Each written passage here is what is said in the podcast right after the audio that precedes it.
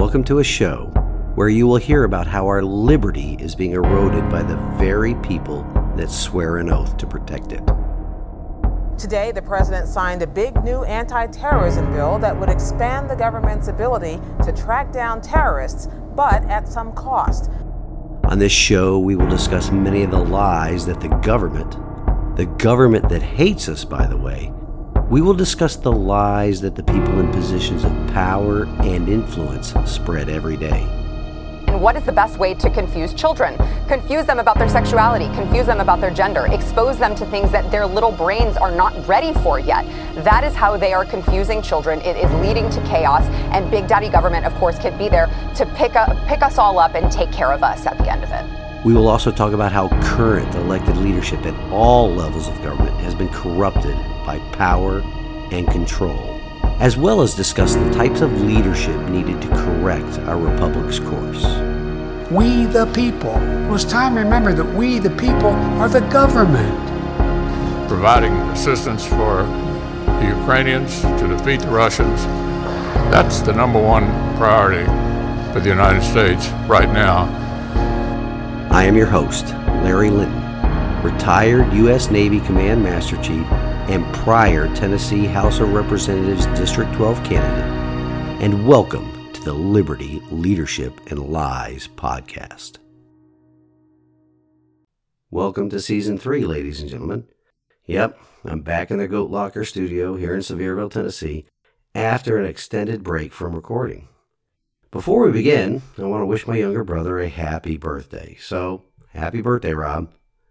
You know, it's hard to believe that I'm starting the third year of this podcast. What began as an outlet to vent my frustrations with the downward trajectory of our constitutional republic has turned into a platform where I can lend my voice to get us all to a place where we can, together, open the electorate's eyes to the corruption of what is supposed to be a government that is of, for, and by the people. We know that our state and federal governments no longer operate under that premise. These institutions that were established to secure the people's liberty have turned into a new aristocracy, an elite group of people that do not govern by the will of the people, but rule us through our own apathy. I want to give a huge thank you to the regular listeners for sticking with the show this past two years. Also, I want to welcome any new listeners. If you are enjoying this podcast, please share it with the people you know. I also send out a monthly newsletter with information discussed on the show, as well as information that does not make it into the podcast. You can find Liberty Leadership and Lies on most podcast platforms, as well as my website, Rumble, and various social media platforms like Instagram, Truth Social, Twitter, MeWe, Telegram, Facebook.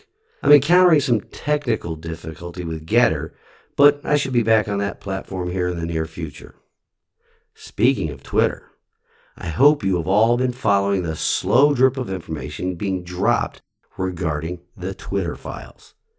In addition to revealing the outrageousness of government partnering with a social media company to silence opposition the releases are somewhat hilarious in how the usurpers and their allies, you know, those useful idiots we have discussed in the past, it is hilarious observing their reactions to the Twitter files. It's almost as delicious as watching the meltdown that occurred on the left in November of 2016. More on the drips and drabs from the Twitter files in future episodes, but in the meantime, please go and take a look at them now. More importantly, Share the information provided in them with everybody you know, especially those family members, friends, and acquaintances that quote unquote just want to be left alone. Use the information in the drops to try and wake them up to the fact that there is currently no level of government that will just leave them alone. By the way, the website is Liberty Leadership and Lies. That's all one word, no punctuation, no spaces libertyleadershipandlies.com. For the regular listeners, it's been quite a while since the last regular episode. Actually, it was the two part episode that featured my discussion with the executive director and founder of Tennessee Stands, Mr. Gary Humble. I hope you all enjoyed those two shows. More importantly, if you live here in Tennessee, I hope you checked out the website TennesseeStands.org and signed up to receive their newsletters. I will be seeing Gary this weekend at the East Tennessee Grassroots Leadership Summit right here in Sevierville. There is a powerhouse lineup of speakers in addition to Mr. Gary Humble. There will be Miss Andrea Gomez from Citizens for Renewing America, a Miss Tricia Lucente from Parents Choice Tennessee, as well as a few others. It will be a full morning of networking with fellow conservative leaders to get educated, connected, and inspired. I am looking forward to spending the day with these fantastic people. This event is being hosted by a great group of local patriots from Empowered Sevier, and I am humbled by their request to lead the event in the Pledge of Allegiance at the beginning of the day. As always, if you have any feedback about the show or just questions in general, or you would like to receive the newsletter, just shoot me an email. That email address is larry at libertyleadershipandlies.com. Again, larry at libertyleadershipandlies.com. Well, first off, let me fill you all in on some of what I've been doing for the past month. There were definitely some highs and lows in my life since the beginning of December. Each of those highs and lows taught me something. Well, more like they reminded me of something, which we will also get into when we close this week's episode. First, though, the good stuff. I alluded to an adventure in one of the late November episodes without providing any details. Well, the adventure was awesome. It was a twofer adventure, which I happened to be along the ride for. That, of course, to handle the luggage. Denise, my mother, and I traveled to Europe in early December. The twofer came in the form of a trip fulfilling one of my mom's bucket list items of seeing a couple of Christmas markets in specific European cities. And it was also to celebrate Denise's birthday. We spent a week in Prague, which is the capital of the Czech Republic, along with visits to Dresden, Germany, and Vienna, Austria. Visiting Prague has been on my mother's bucket list for quite some time. It's a beautiful city full of history, history that's good and bad. Some of the architecture and buildings we visited and toured, they're older than our republic here in the United States. Heck, some of the sites we visited even predate Columbus's voyage of 1492. It was awesome. If you go over to my Rumble channel, I shared some of the photos from the trip as part of this week's episode. We had a wonderful time, and Denise and I are looking forward to returning sometime in the future. It will definitely be during the spring or the fall, though, while the first few days there were pleasant but cold, the last couple of days were brutally cold and with a lot of snow. Some of the historical sites we visited were Prague Castle. We toured the old royal palace, St. Vitus Cathedral, and St. George's Basilica on the castle grounds, and of course the Christmas market there. We had to visit twice because the first time we went, St. Vitus Cathedral was closed to the public. The weather was beautiful that day. The second time we went, not so much. Sub zero temps, significant wind, and snow. It was worth it, though. St. Vitus and St. George were incredible examples of early Christian churches. We visited many churches in all three cities. In fact, in Dresden, we just happened to visit a church that was about to hold a service, so we attended the service. It was delivered in both Latin and German, so we didn't understand a word, but it was still awesome. Dresden, by far, had the biggest and most impressive Christmas market we visited in any of the three cities. These markets date back to the late Middle Ages in the German speaking parts of Europe, as well as many other parts of the old Holy Roman Empire. One of the two we visited in Dresden was first held in 1434, making it one of the first true Christmas markets. As I mentioned, this trip was one of my mom's bucket list items. It was also a combo trip celebrating my wife Denise's 39th birthday again. So she got to celebrate in two different countries as well. We took off on the trip on the 5th of December, but landed at London's Heathrow Airport the morning of December 6th. After a long layover, we then landed in Prague on the evening of the 6th. Two countries, heck, two capital cities of these European countries. Wow, what a way to spend a birthday, right? So our December kicked off with a bang, right? Well, you bet it did. Then we get home and the wheels started falling off the cart. My dad had to be admitted to the hospital on December 16th. Now, my dad, this is my biological father, the man who raised me, actually passed away in 2015. But my dad and I had been estranged for many years. Many of those close to me know the whys and wherefores behind that. I won't rehash them on this program, mainly for the fact that it is behind me now and I learned the best lesson I could ever learn from it forgiveness. Anyway, my dad and I had started to communicate again early last year. You could say that the Cold War had started to thaw out. He had been diagnosed with stage 4 cancer earlier than that and I did not want him to leave this temporary home with any animosity between us. After he was admitted on the 16th for an infection, things went from bad to worse. After his admittance, the doctors then ran further tests which revealed that cancer had completely taken over one of his internal organs. My brother took him home on hospice care just a few days later.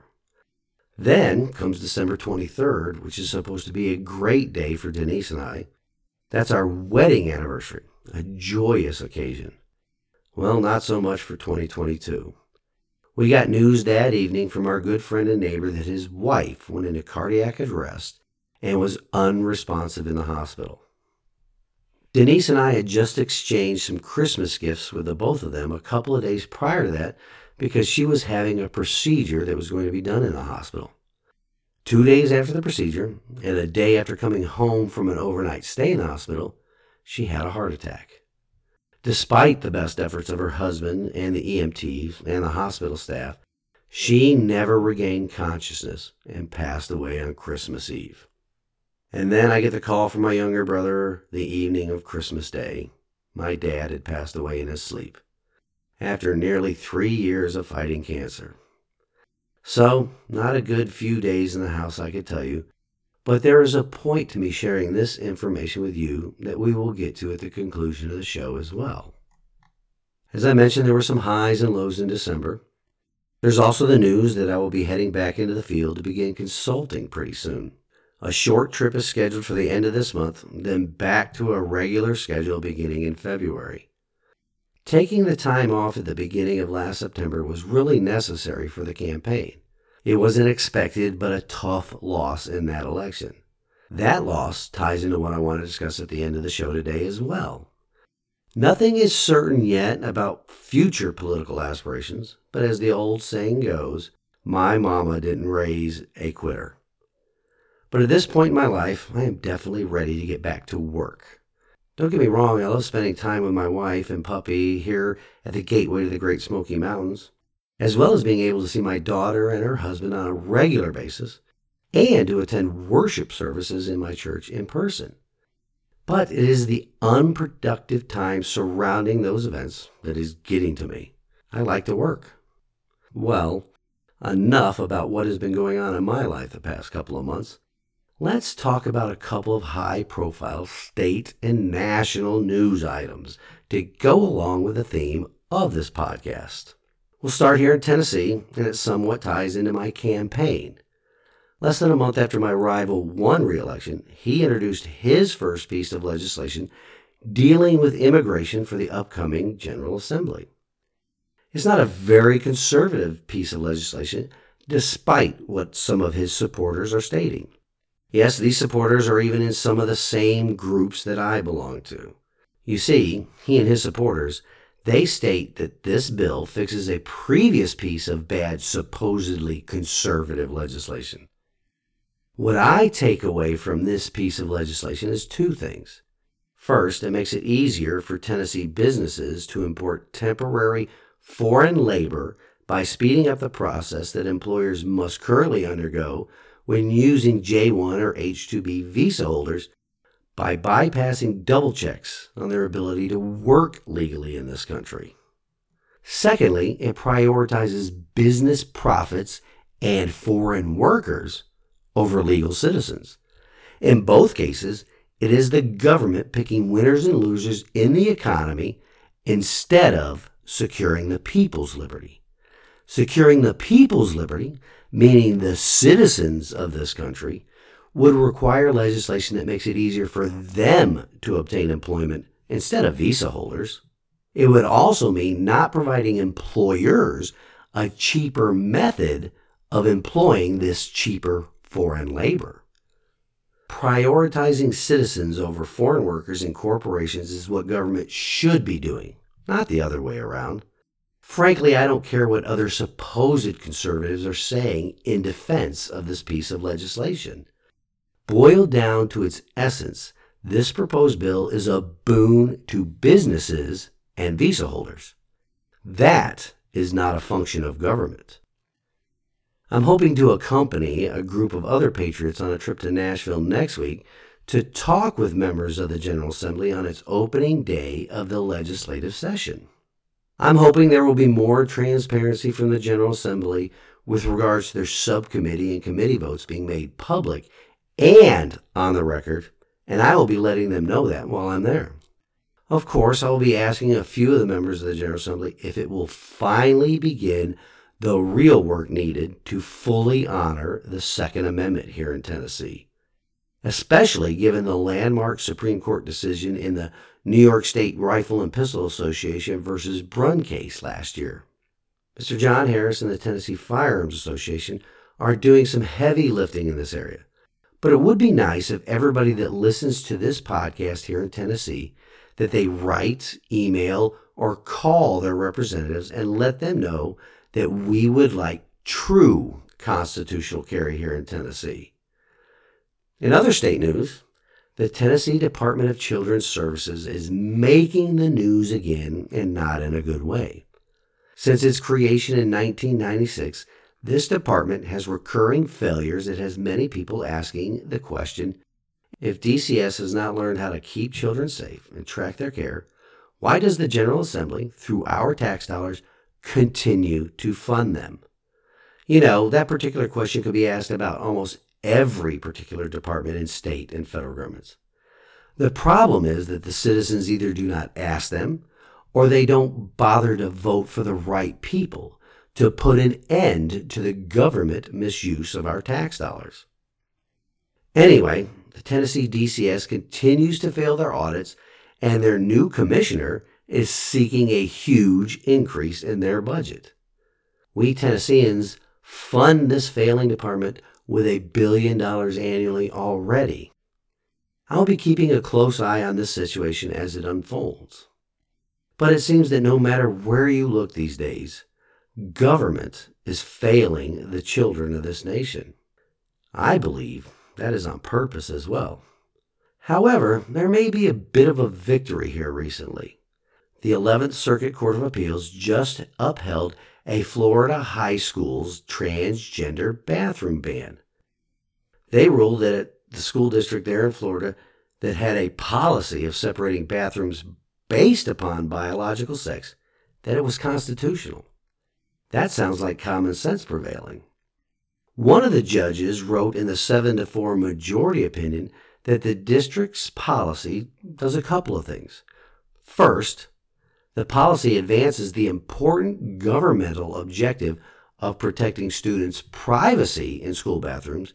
And secondly, that it does not violate the law because it is based on biological sex, not gender identity. This is a good thing. But get this, though. As a bit of background, though, we need to go back and think about the Roe v. Wade arguments for and against here just for a little bit. One of the primary reasons cited by liberal judges, leftists, and the baby killing crowd for keeping that decision in place was because it enshrined a constitutional right to privacy. Abortion was my body, my choice because it was a private matter.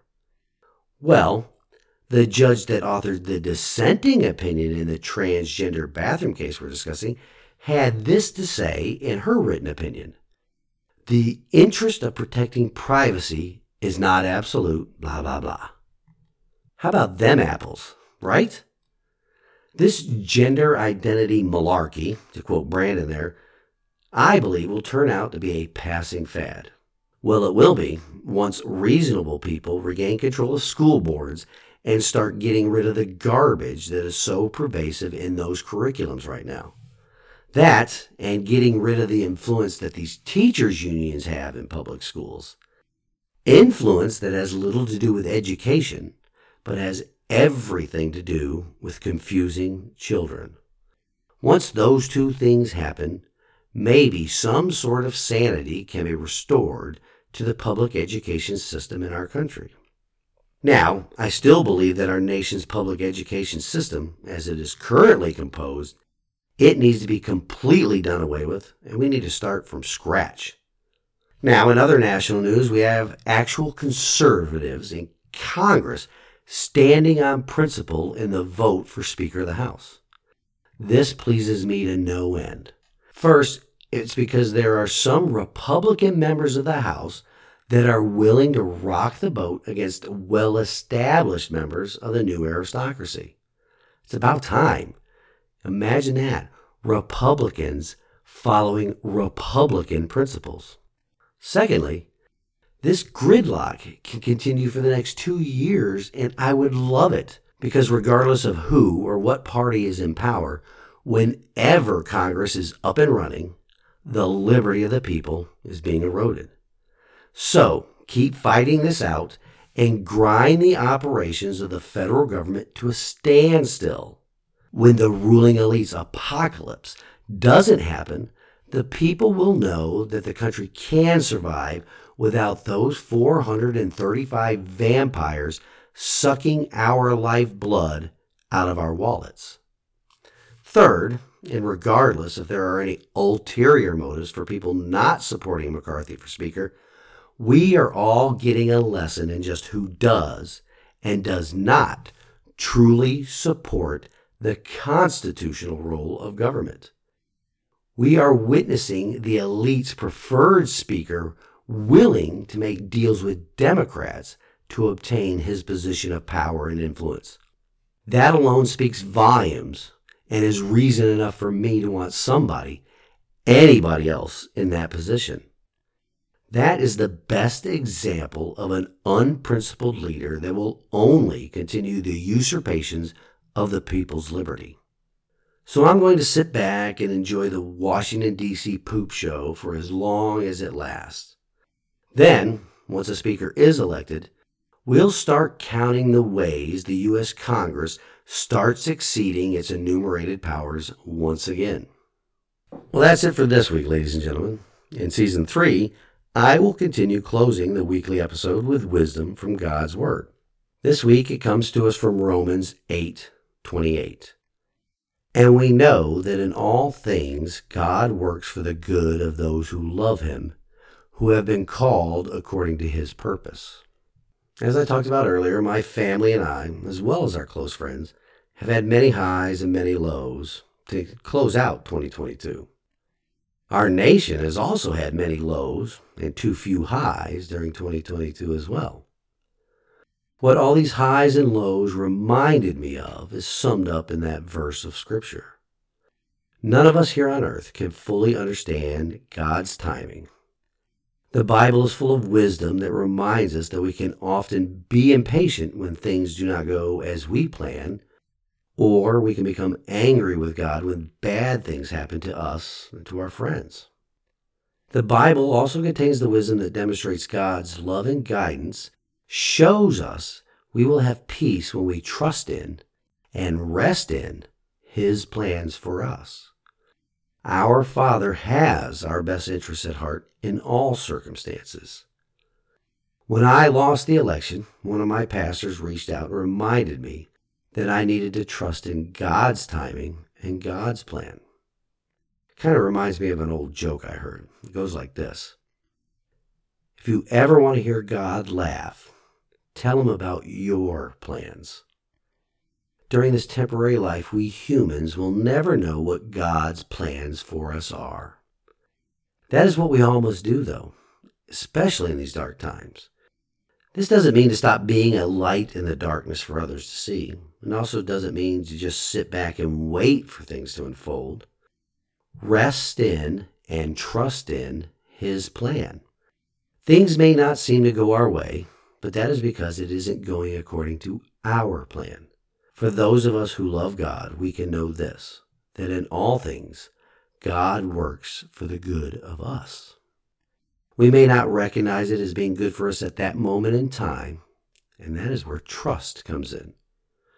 Again, rest in and trust the Creator is working for our good. As I said, these past few weeks, and in fact, past year, has reminded me of that quite forcefully. God's timing was quite apparent in hindsight with our friend's sudden passing. Denise and I had just recently returned from Europe, and out of the blue, our neighbors came over and spent the evening chatting with us, in addition to wanting to exchange Christmas gifts. The time spent with Mike and Nikki, just days before her passing, will be cherished forever and is better than any gift they could have given us. I am also glad that I decided to reach out and mend the relationship with my dad. I can only imagine how awful I would feel right now if I had continued my seven year span of not speaking with him. It felt good to know that he was still proud of me as well as knowing he supported me during my campaign. It also felt good that he knew that I still loved him while he was still coherent enough to understand me when I told him that. That reminds me, I would like to ask the audience for a favor. Please keep my younger brother Rob in your thoughts and your prayers as he just celebrates his birthday. You see, he has been my dad's caretaker for years now, and I know dad's passing is impacting him the hardest. Not only emotionally, but also with all the stuff that comes with a family member's passing. And all of that is complicated by the fact that they reside in the People's Republic of New York, and they have to deal with the legions of bureaucracy and red tape necessary so that the government can get their last bits of flesh out of the citizens. But you know what? There's also the good stuff that happened. We all know that we usually only thank God when we experience the good things. Remember, though, our faith grows more in the valleys than it does on the peaks. I am thankful that I could go with my mother and complete one of her bucket list items, as well as spending time with my wife while she got to celebrate her birthday in two different countries on the same day. The highs and the lows are all part of God's timing, and it is easy to recognize His hand in both. Thank you all for listening this week, and I pray that you enjoy the rest of your weekend and that the coming year provides us all the motivation to grow closer to God by trusting and resting in His plans for our lives. Until next week, stand in the arena with me. Reveille, it's time to wake up.